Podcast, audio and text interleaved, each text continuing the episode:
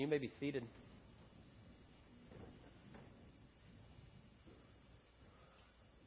Before you stand up and open God's Word, it's really good to, to sing, Lord, I need you, and then be thou my vision, right before you open God's Word. If you would pray with me to that end as we open God's Word together. God, we thank you that you meet us in your Word through your Spirit, that you come and you guide and you teach, that you correct us, that you encourage us. I pray this morning that you would do that through your word, through your spirit, leading and guiding us in all things. I pray for each person here that you have ordained to be here today to hear your word as we open it together. We pray that you would lead, that you would guide, you would apply the truth of your word to our hearts, that we would see it uh, more clearly, that we would see how we need you and what you're doing and the ways that you're calling us to live that out. I pray that. Uh, uh, the meditations of my heart would be clear today, that they would be uh, faithful to the text and to your word, and that it would be pleasing and honoring in your sight. We thank you that we have this time. We thank you that we have this place that we can gather together freely to proclaim your name.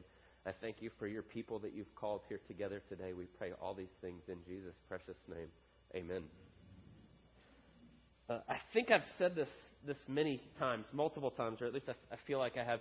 Uh, I've read this a lot in different places. Sociologists will say that we live right now where we are in the most individualistic society in the history of the world. Uh, maybe you've heard me say that. I went and kind of looked, and there's a lot of studies and statistics and things that point us to that, that that being true. I was thinking about that this week. I went and visited my parents last weekend in Texas, and they live in an old house in a very old neighborhood. Uh, most of these houses were built between the 1930s and the 1950s. They actually live in a house that my great grandfather designed and built uh, many, many years ago. And but what struck me as I walked down the street and I looked at their neighborhood and I looked at their house, what I saw was each one of those houses, almost to uh, every single one of them, as you walk down the street, had great big cool front steps that came up, came down to the street, uh, big sidewalk, all lined, and it led to a beautiful front porch that was huge. My parents have a front porch that's like 10 feet wide. It runs the whole length of the house, and that's not uncommon. Almost every single house is that way. And I thought about that. It struck me because as I drove back into my neighborhood this week, and what you see is every house has a front facing garage with no front porch. Uh, almost all of them have fences around it, and instead of a front porch, we have a great big deck on the back. And you might say, well, yeah, okay, whatever, right? Well, my undergraduate degree was in architecture. You even take a class on the psychology of architecture, all those kind of things. And basically, what it says is we like to drive in and shut the garage door and go in the backyard, right? We're the most individualistic society in the history of the world. That's the way we operate. Whereas a hundred years ago, you sat on your great big front porch with a welcoming front step that people came and you spent that time together. And we've seen that shift even just in the last hundred years in the way we build buildings.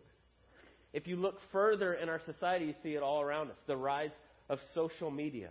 We can project who we want to be, we can tell people about ourselves, we can kind of develop these faux relationships. If I can put pictures online and you kind of see what my life is like, but we don't really have any relationship together at all. Or I can go online and tell you all my thoughts and my feelings, and my whole world can revolve around what I think and feel and see and look at. And you can read those things, and we can kind of have this weird, fake relationship. But in a lot of ways, it just centers around what I want you to know about me. You start to think about those kind of things. Or you look at the church today, specifically in America. We've had huge, uh, great big churches rise up. Nothing against big churches. That's not a that doesn't mean a big church is bad in any way. But one of the things that we've found, and they will say, uh, that's appealing about a great big megachurch is you can slip in and slip out and never have to talk to anybody. I've actually heard people tell me that. I go there because I can get in and get out and nobody bothers me and I don't really have to have any real connection and I can just go in. I can be part of something that's bigger than me. I can sing together and we can lift our voices, but then I can slip out and not have to be bothered can get to the restaurant early so I don't have to wait in line, right? And so you see those things all around us. It's kind of our experience in the way that we operate. But when I think of things like social media, or Facebook in particular, it's become wildly popular. I think in that, even though we see this kind of weird thing happening in our society, there's a desire for deeper relationships. Right? I want you to know something about me. I'm going to show you pictures of my family and my kids and what I did and those kind of things. I just want you to know it on my own terms. But I think there's a desire there to actually have deeper relationships, but it's uncomfortable a lot of times. To actually go really deep with somebody, they have to know about you, and once they start to know about you, they're going to realize that you don't have it all together. And so that's difficult. So the question I want us to ask this morning as we go into Hebrews 10, as we go back into Hebrews that we've been walking through together, is, is what did God design us for? What are we meant for when He made us in His image and He put us on this earth? What does it look like? And I think you can go back to the very beginning in Genesis chapter 2, and I'm not going to go through this whole thing, but just as setting the scene for Hebrews 10. And there's two really uh, incredible things that pop up in Genesis chapter 2. One of them is that God creates everything and He orders the earth and He puts man on the earth before sin enters, before anything has gone awry, before man has decided to rebel against God, there's one thing that God says is not good. You know what that is? If you've read Genesis 2, he says it's not good that man would be alone. And so he causes a deep sleep to come over the man, and he forms the woman out of the man, and he presents her to him. And he says, This is very good. This is the way it's supposed to be. And so, what you have in Genesis 2, right there at the end of the chapter, is this incredible picture that we were made to walk in close relationship with God. Open, fully knowing Him, walking in a relationship with Him. But He also made people that we would know and walk in full relationships with other people. And you get to the end of Genesis 2 in the way God originally intended, and it says, And the man and the woman were there, and they were naked, and they were not ashamed. I want you to think about what that picture means. Not just that they're physically naked, but that they're out there open in a full relationship together and they're not hiding anything. And you see this picture before sin enters of the way God ordered the world. And so I want us to think about that idea that we were made for deep relationships with God and with others. In fact, Jesus would summarize all the laws that he would give us. The Ten Commandments hinge on those two things love God and love other people. That's the way he made it, that's the way he ordered us. And so when we get to Hebrews 10, what we see is despite our sin and our frustration and the struggles we have in this life, the things that come along with it, the things that scare us from entering into deeper relationships, Hebrews 10 gives us a picture of how we can get back to a closer picture of the way God intended us to live. The picture that's there. Now, I'm not going to try to sugarcoat or say that what Hebrews 10 presents is absolutely perfect and beautiful and wonderful and it's just like the garden and there's no issues. Sin is still a very real issue, and it's not like that. But there is a picture here that says we can experience what God intended for us even right now in a fallen, sinful, broken world. And so I want us to look at that idea this morning in Hebrews 10. We're going to look at the verses we just read a few minutes ago, starting in verse 19 moving through verse 25. And this is the big picture I want us to look at and think about this morning. That I think, if we're honest, that we actually want deeper relationships than we often experience. We want deep relationships. We want a deep relationship with God. Our, our conscience bears witness. We know that there's something more. We want a relationship with God and with people. And so this is the way I want us to think about Hebrews 10, 19 to 25 this morning is if that's the way we're made and that's what we're designed for, why is it so hard? Because if we're honest, it's really difficult to let people in at a very deep level. So one, why is it so hard?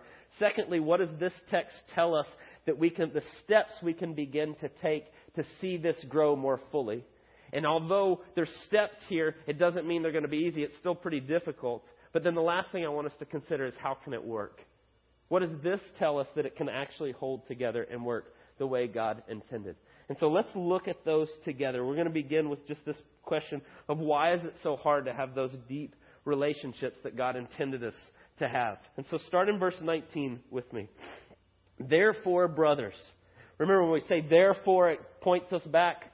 We spent two weeks ago working our way through chapter 10 just saying that God is gracious. He's gracious in the way He sees you. He's gracious in uh, the, the, the righteousness He's given you. He's gracious in your future that you have. And so He says, therefore, in light of that, brothers, since we have confidence to enter the holy places by the blood of Jesus, by the new and living way that He opened for us through the curtain, that is through His flesh, and since we have a great priest over the house of God, let us draw near with a true heart and full assurance of faith, with our hearts sprinkled clean from an evil conscience and our bodies washed with pure water.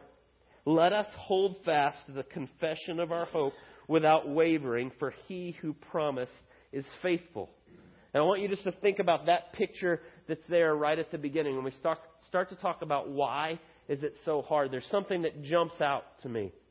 If you've been going through how to study your Bible with what Wallace is doing with us on Sunday school earlier before this, talking about what does it look like, observe and see what's there. Well, what jumps out to me is that the author of Hebrews, in just a few short verses, says three times that we have confidence in verse 19.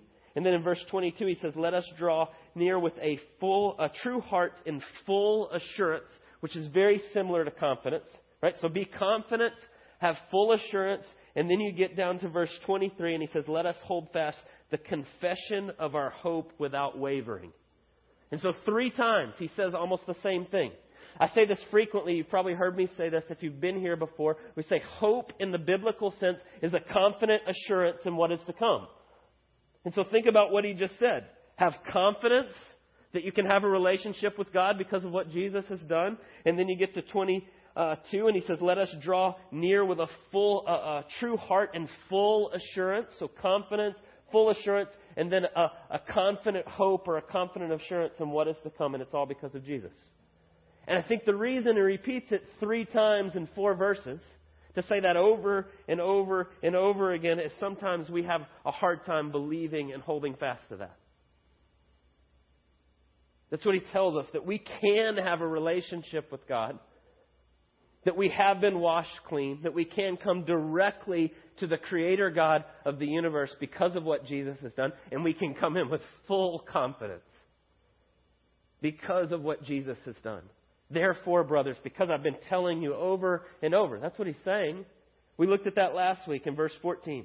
For a single offering, he has perfected for all time those who are being sanctified. Therefore, you can enter in with this confidence and have this relationship with God. And he's pointing us back to that over and over.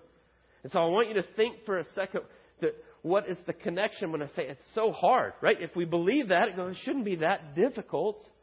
What's so hard here to have deep relationships based on what he's told us there? And I think the fact that he keeps repeating that over and over is, is pointing us to the fact that we struggle to believe that and hold fast to that. That's why you say something over and over and over again, right? It's exactly what he does. And I think it's pointing us to this is the problem that we often have. We often fall into believing our confidence in our relationship with God is based on my performance, and I do the same thing with other people. If I let you in and you know everything about me and all that's going on in my life, you won't really like me all that much. You go, man, he's a mess. He's got all kinds of issues. I don't want to hang out with him. Right? And so we, I think that's why Facebook is so popular. I can put a lot of pictures of me smiling and all my kids smiling, and they're always dressed nice. Right? Every picture that's on there, they're always getting along and hugging each other. Right? Like that's what's really happens at my house all the time. And so the picture that we struggle with deeper relationships is we often fall into believing that it's based on my performance. And so when we talk about full assurance that we have in Christ, if you talk to someone who's not a believer, who's not sure what they believe about Jesus, not sure about this idea of grace saved through what Christ does for us and nothing else, and you begin to talk about full assurance, I am certain in my hope and my future because of what Jesus has done. At best, that's usually uh, a little off putting. At worst, it's just downright offensive. I've had people say that to me. You mean to tell me you know that you're going to get to spend eternity, or you're going to go to heaven, is what they often say. They go, Yeah, but it's all because of Jesus. I'm a hopeless sinner. I could never do this on my own. It's only what Christ has done for me and nothing else. And you know what the reply will be? You think you're better than me. You go, Wait, what? I am a hopeless sinner. It's because we filter everything through, oftentimes, this idea of like uh, comparing. Comparing to other people. Well, you think you must be better than me. No, no, no, no. That's not how this works. Right? That's how we struggle with grace so often undeserved merit. Right? That's why when we have a good day, we feel like God loves us more, and when we have a bad day, He's really disappointed and He doesn't love us quite as much. That's because we're basing it on what we do versus on God's grace. And so we struggle with that in all different ways. We struggle to make it about us.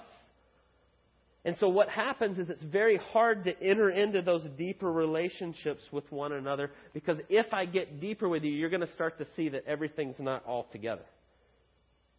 And so we, we operate that way oftentimes. Go back to Genesis 2. They're naked and unashamed. Everything's great. What happens at the beginning of chapter 3? They sin. They ignore God. They rebel against what God told them. Don't eat from this tree. Which is, God was just saying, trust me. I know how my creation works better. And they decide not to do that. What's the very next thing that happens? They go and they get clothes to cover up and hide. You can't see all of me now. Right? That's exactly what we do. If you knew all of me and you knew what was going on and you saw all that, you would go, oh, you won't like me. That's not going to work. So I will just post pictures on Facebook and put my thoughts in there, and you can interact with me at arm's distance, and I will never let you get too close. I'll choose a church where I can slip in the back and slip out, and no one will ever stop and ask me anything more deep than "How you doing today?" Which I'll always say yes to and smile. Oh, great. And so we do that oftentimes because the, the, the struggle of, of comparison, of seeing it in those ways, putting it in those terms. If you knew all about me, you wouldn't maybe not like what you see. And so the picture that's there is that's out of step with the way God's called us to live. That's the way, not the way He made us to live. He made us to live loving one another in close community together. And so I want us to think for just a second about how we move into a fuller picture of what that looks like. And to be honest, when you start talking about sharing what's going on in your life, in your heart, and what's happening and where things aren't real good, the idea of now I'm going to tell you how you can step into relationships like that, that's terrifying. Is it not? To let somebody know everything you struggle with and everything you're going with? all that you have in your life, that can be really, really scary. And so I'm going to give you some steps to get us there. And they may sound really scary, but then I hope as we get to the end, I'm going to tell you why you can do this and why it works. And so just start with the steps that it tells us right here. Look at what it says in verses 24 and 25. Let us consider how to stir one another up to love and good works, not neglecting to meet together, as is the habit of some, but encouraging one another all the more as you see the day drawing near. So I'm going to give you the giant insight here, right? Be ready for this. To be in deeper relationships with other people, you have to spend time with other people. Sometimes the most obvious things we miss. That's what he says. Don't neglect spending time together. Don't neglect meeting together. Now, I think the connotation of this passage has to do with gathering together for worship. Right? We know in Hebrews that they're struggling with their identity as Christians. They want to go back to the old Jewish temple, their old way of doing things. The author's saying over and over and over, don't do that. There's persecution coming for being a Christian. So it would be easier here to just say, I'm not going to meet together with other Christians. I'm not going to go to their gathering. That would make more sense because then it's easier and I won't be associated with that. My life will go easier. He says, don't do that. But I think there's something much deeper than just gathering together here on Sunday morning, as vital as that is. Right? God calls us to gather together and sing and pray and take communion, to see the gospel in baptism, to encourage one another, to hear the preaching of God's word, and they're absolutely vital. I'm not in any way saying they're not. But I think this goes much deeper than just that. Look at what it says in verse 19, the way he addresses this. Sometimes we miss the most obvious things. Therefore, brothers. Right? It, it actually means brothers and sisters if you take it most literally. But therefore, brothers and sisters. And then look at what he says in verse 21. And since we have a great priest over the house of God, let us draw near with a true heart and full assurance of faith. I'm just going to stop there for a second. The word that he uses, the author uses when he talks about the house of God is oikos, and it means this it means a family or a home. And so he says, therefore, brothers and sisters, Remember your home, your family that Jesus is the head over, and do not neglect meeting together. And he tells us and calls us to those deeper relationships. But I want you to think about the picture that it paints there. When you become a Christian and you are now in Christ and the Spirit is indwelling you, this is now your family. He says, brothers and sisters. Right? The, the home, the family that we now have with Jesus as our head. And I want you to start thinking about what that picture looks like. To be a, a healthy family. I think my family, my kids and my wife and my family is fairly healthy. Both mom and dad at home. We love our children. We pray together. We spend time together. We're by no means perfect, but I'd say it's a fairly healthy family.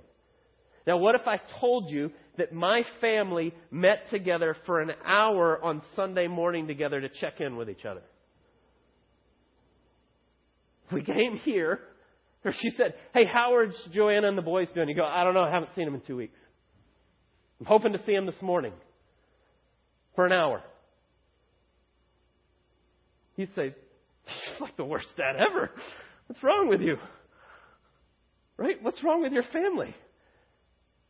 But yet we treat our family of faith like that. Right? There's statistics that say really, really devoted believers today come and gather together twice a month. That's the really, really devoted. And so I start to think that picture is not what he calls us to here.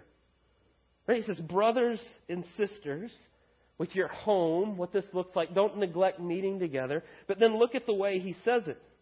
Let us consider how to stir one another up to love and good works.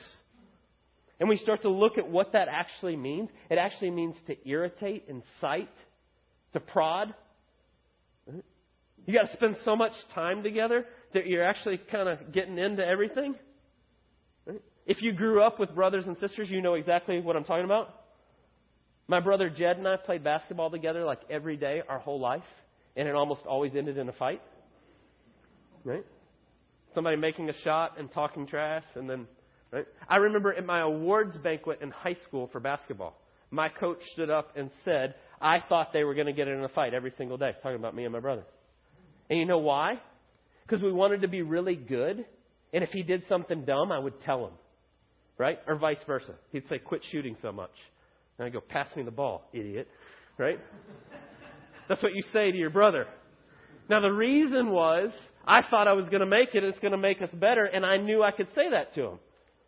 And he's still going to love me, and I'm still going to love him. And that's the way you do with your brother. Now, that's probably not a real good picture of what we're getting at here, right? Two high school boys but I will tell you, my brother Jeremiah now calls me. And he says, uh, Johnny, he calls me Johnny. I don't even know why that's the case, but he calls me Johnny. And he says, Johnny, uh, are you loving your wife? Are you taking her on date nights? Are you praying with your kids? How's your thought life? And he calls and he asks those questions and he pokes and he prods because he knows that I won't be offended that I know that He loves me, that He can say those things, and I know He wants my best. And so He calls to stir me up to good works. He says, I'm going to ask those questions and I'm going to speak into those things. And He can because He's my brother and He knows that. That's the picture that it tells us we're supposed to live like. That's what it's supposed to look like. We're supposed to stir one another up. We're supposed to get involved so much with each other that that's what it looks like. And so the picture that it calls us to is much more than just that. Verse 25, it says, Not neglecting to meet together is the habit of some, but encouraging one another all the more as the day is drawing near. And I was kind of taken aback as you look at that word encourage. And it does mean to teach and to instruct to comfort, but it also means to admonish, to correct. It's actually oftentimes used together, admonish and comfort. You know, what? How does that work? Admonish and comfort. And I feel like I'm starting to get a better idea of what that actually looks like. Hopefully, that's starting to take root in our community groups and as we meet together, as it happens around the table. This happened not that long ago. I'm leaving my job and I'm starting a new job and I'm worried about my finances. I'm anxious about this. So you can ask Sean Imhoff, he'll tell you I say this frequently. Lovingly, he told me last week that I say it quite a bit. What are you not believing is true about God when you're anxious about your job? And what happens around the table is people go, Well, Jesus says be anxious for nothing. That God knows your circumstances, that He's in control of them, that He loves you. And so we admonish that maybe we're not trusting that God is in control of this, but then we encourage one another by going, He is. And He loves you. And He's at work in this. And He's walking with you. And then we get to pray for one another. I think that's starting to get at what this means. That I would share and I'd be open and we'd be able to speak truth into those things that we're dealing with. And that doesn't happen. I'm going to don't think it can happen. It certainly doesn't happen when we come here every other week for an hour. It's not what it looks like to be a family. It's not what God has called us into. And so when we talk about this and we say that, you may hear that, that idea of sharing where you're anxious or where you're struggling or where your sin is, and go, man, that is terrifying. Yeah, that's great. You may, you may be sitting right now and going, hey, that's great. I'm never coming back to this church. I'm never going to a community group here. That might be scary to think about it. And so the last thing I want us to consider is that is hard and that's difficult and to step into that and begin to live that way. But what does it tell us here that shows us that this can work and there is an answer to it right here? Go back to verse 19. Therefore, brothers, right? Therefore, what we talked about last time, God is gracious in every part of your life. Since we have the confidence to enter holy places by the blood of Jesus, by the new and living way that He's opened for us through the curtain, that is through His flesh, since we have a great priest over the house of God, let us draw near with a true heart and full assurance of faith. With our hearts sprinkled clean from an evil conscience and our bodies washed with pure water. Let us hold fast the confession of our hope without wavering, for he who has promised is faithful. What is the key to every single one of those verses? It says it's all Jesus. Right? Your heart has been sprinkled clean, and it's not based on your works, it's based on what Jesus has done.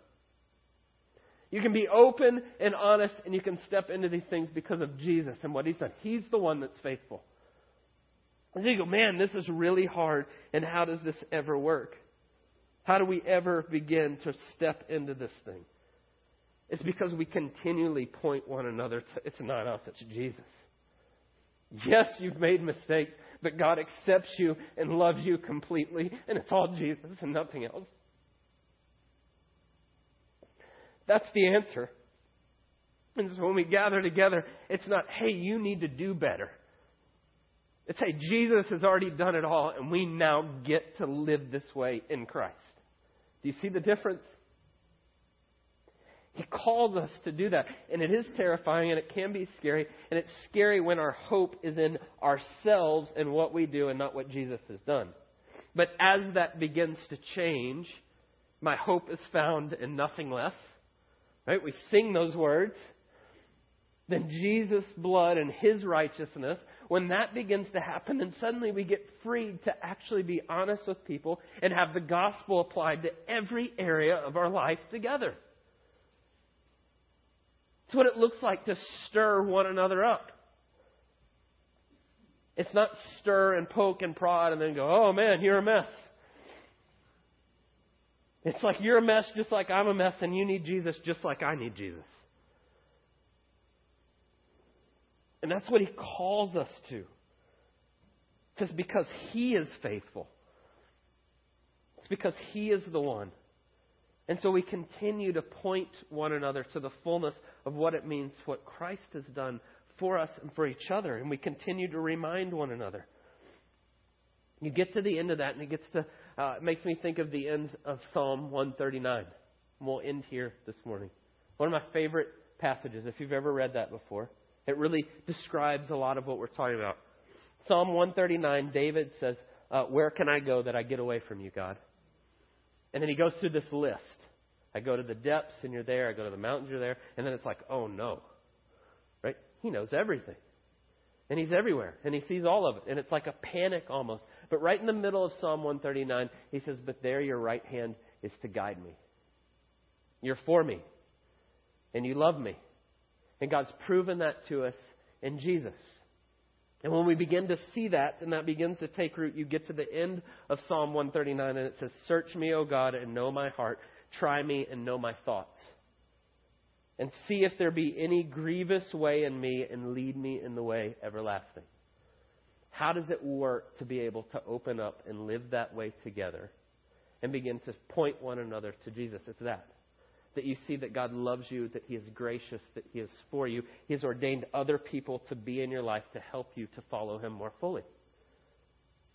And when that happens, and you realize that your identity and your worth and your acceptance is all rooted and grounded in Jesus and nothing else, you can then begin to live that way. Which, if you go back to Genesis 2, that's the way you were created to live. We were made to be in close, intimate relationship with God and with one another, all for His glory. Let's pray. God, we thank you for the truth of your word. We thank you that you show us reality as it is, and sometimes that's hard. Sometimes that rubs us the wrong way. I pray that through your Spirit that you would lead and guide and correct and teach us this morning, that you would point us more fully to what it looks like to lead, uh, to live following you in all things, to gather together, to be intimately involved with one another, to be uh, caring for each other and stirring one another up and encouraging each other. I pray that you'd give us opportunities to do so, and as we do, that we would step into those. We pray all these things in Jesus' precious name. Amen.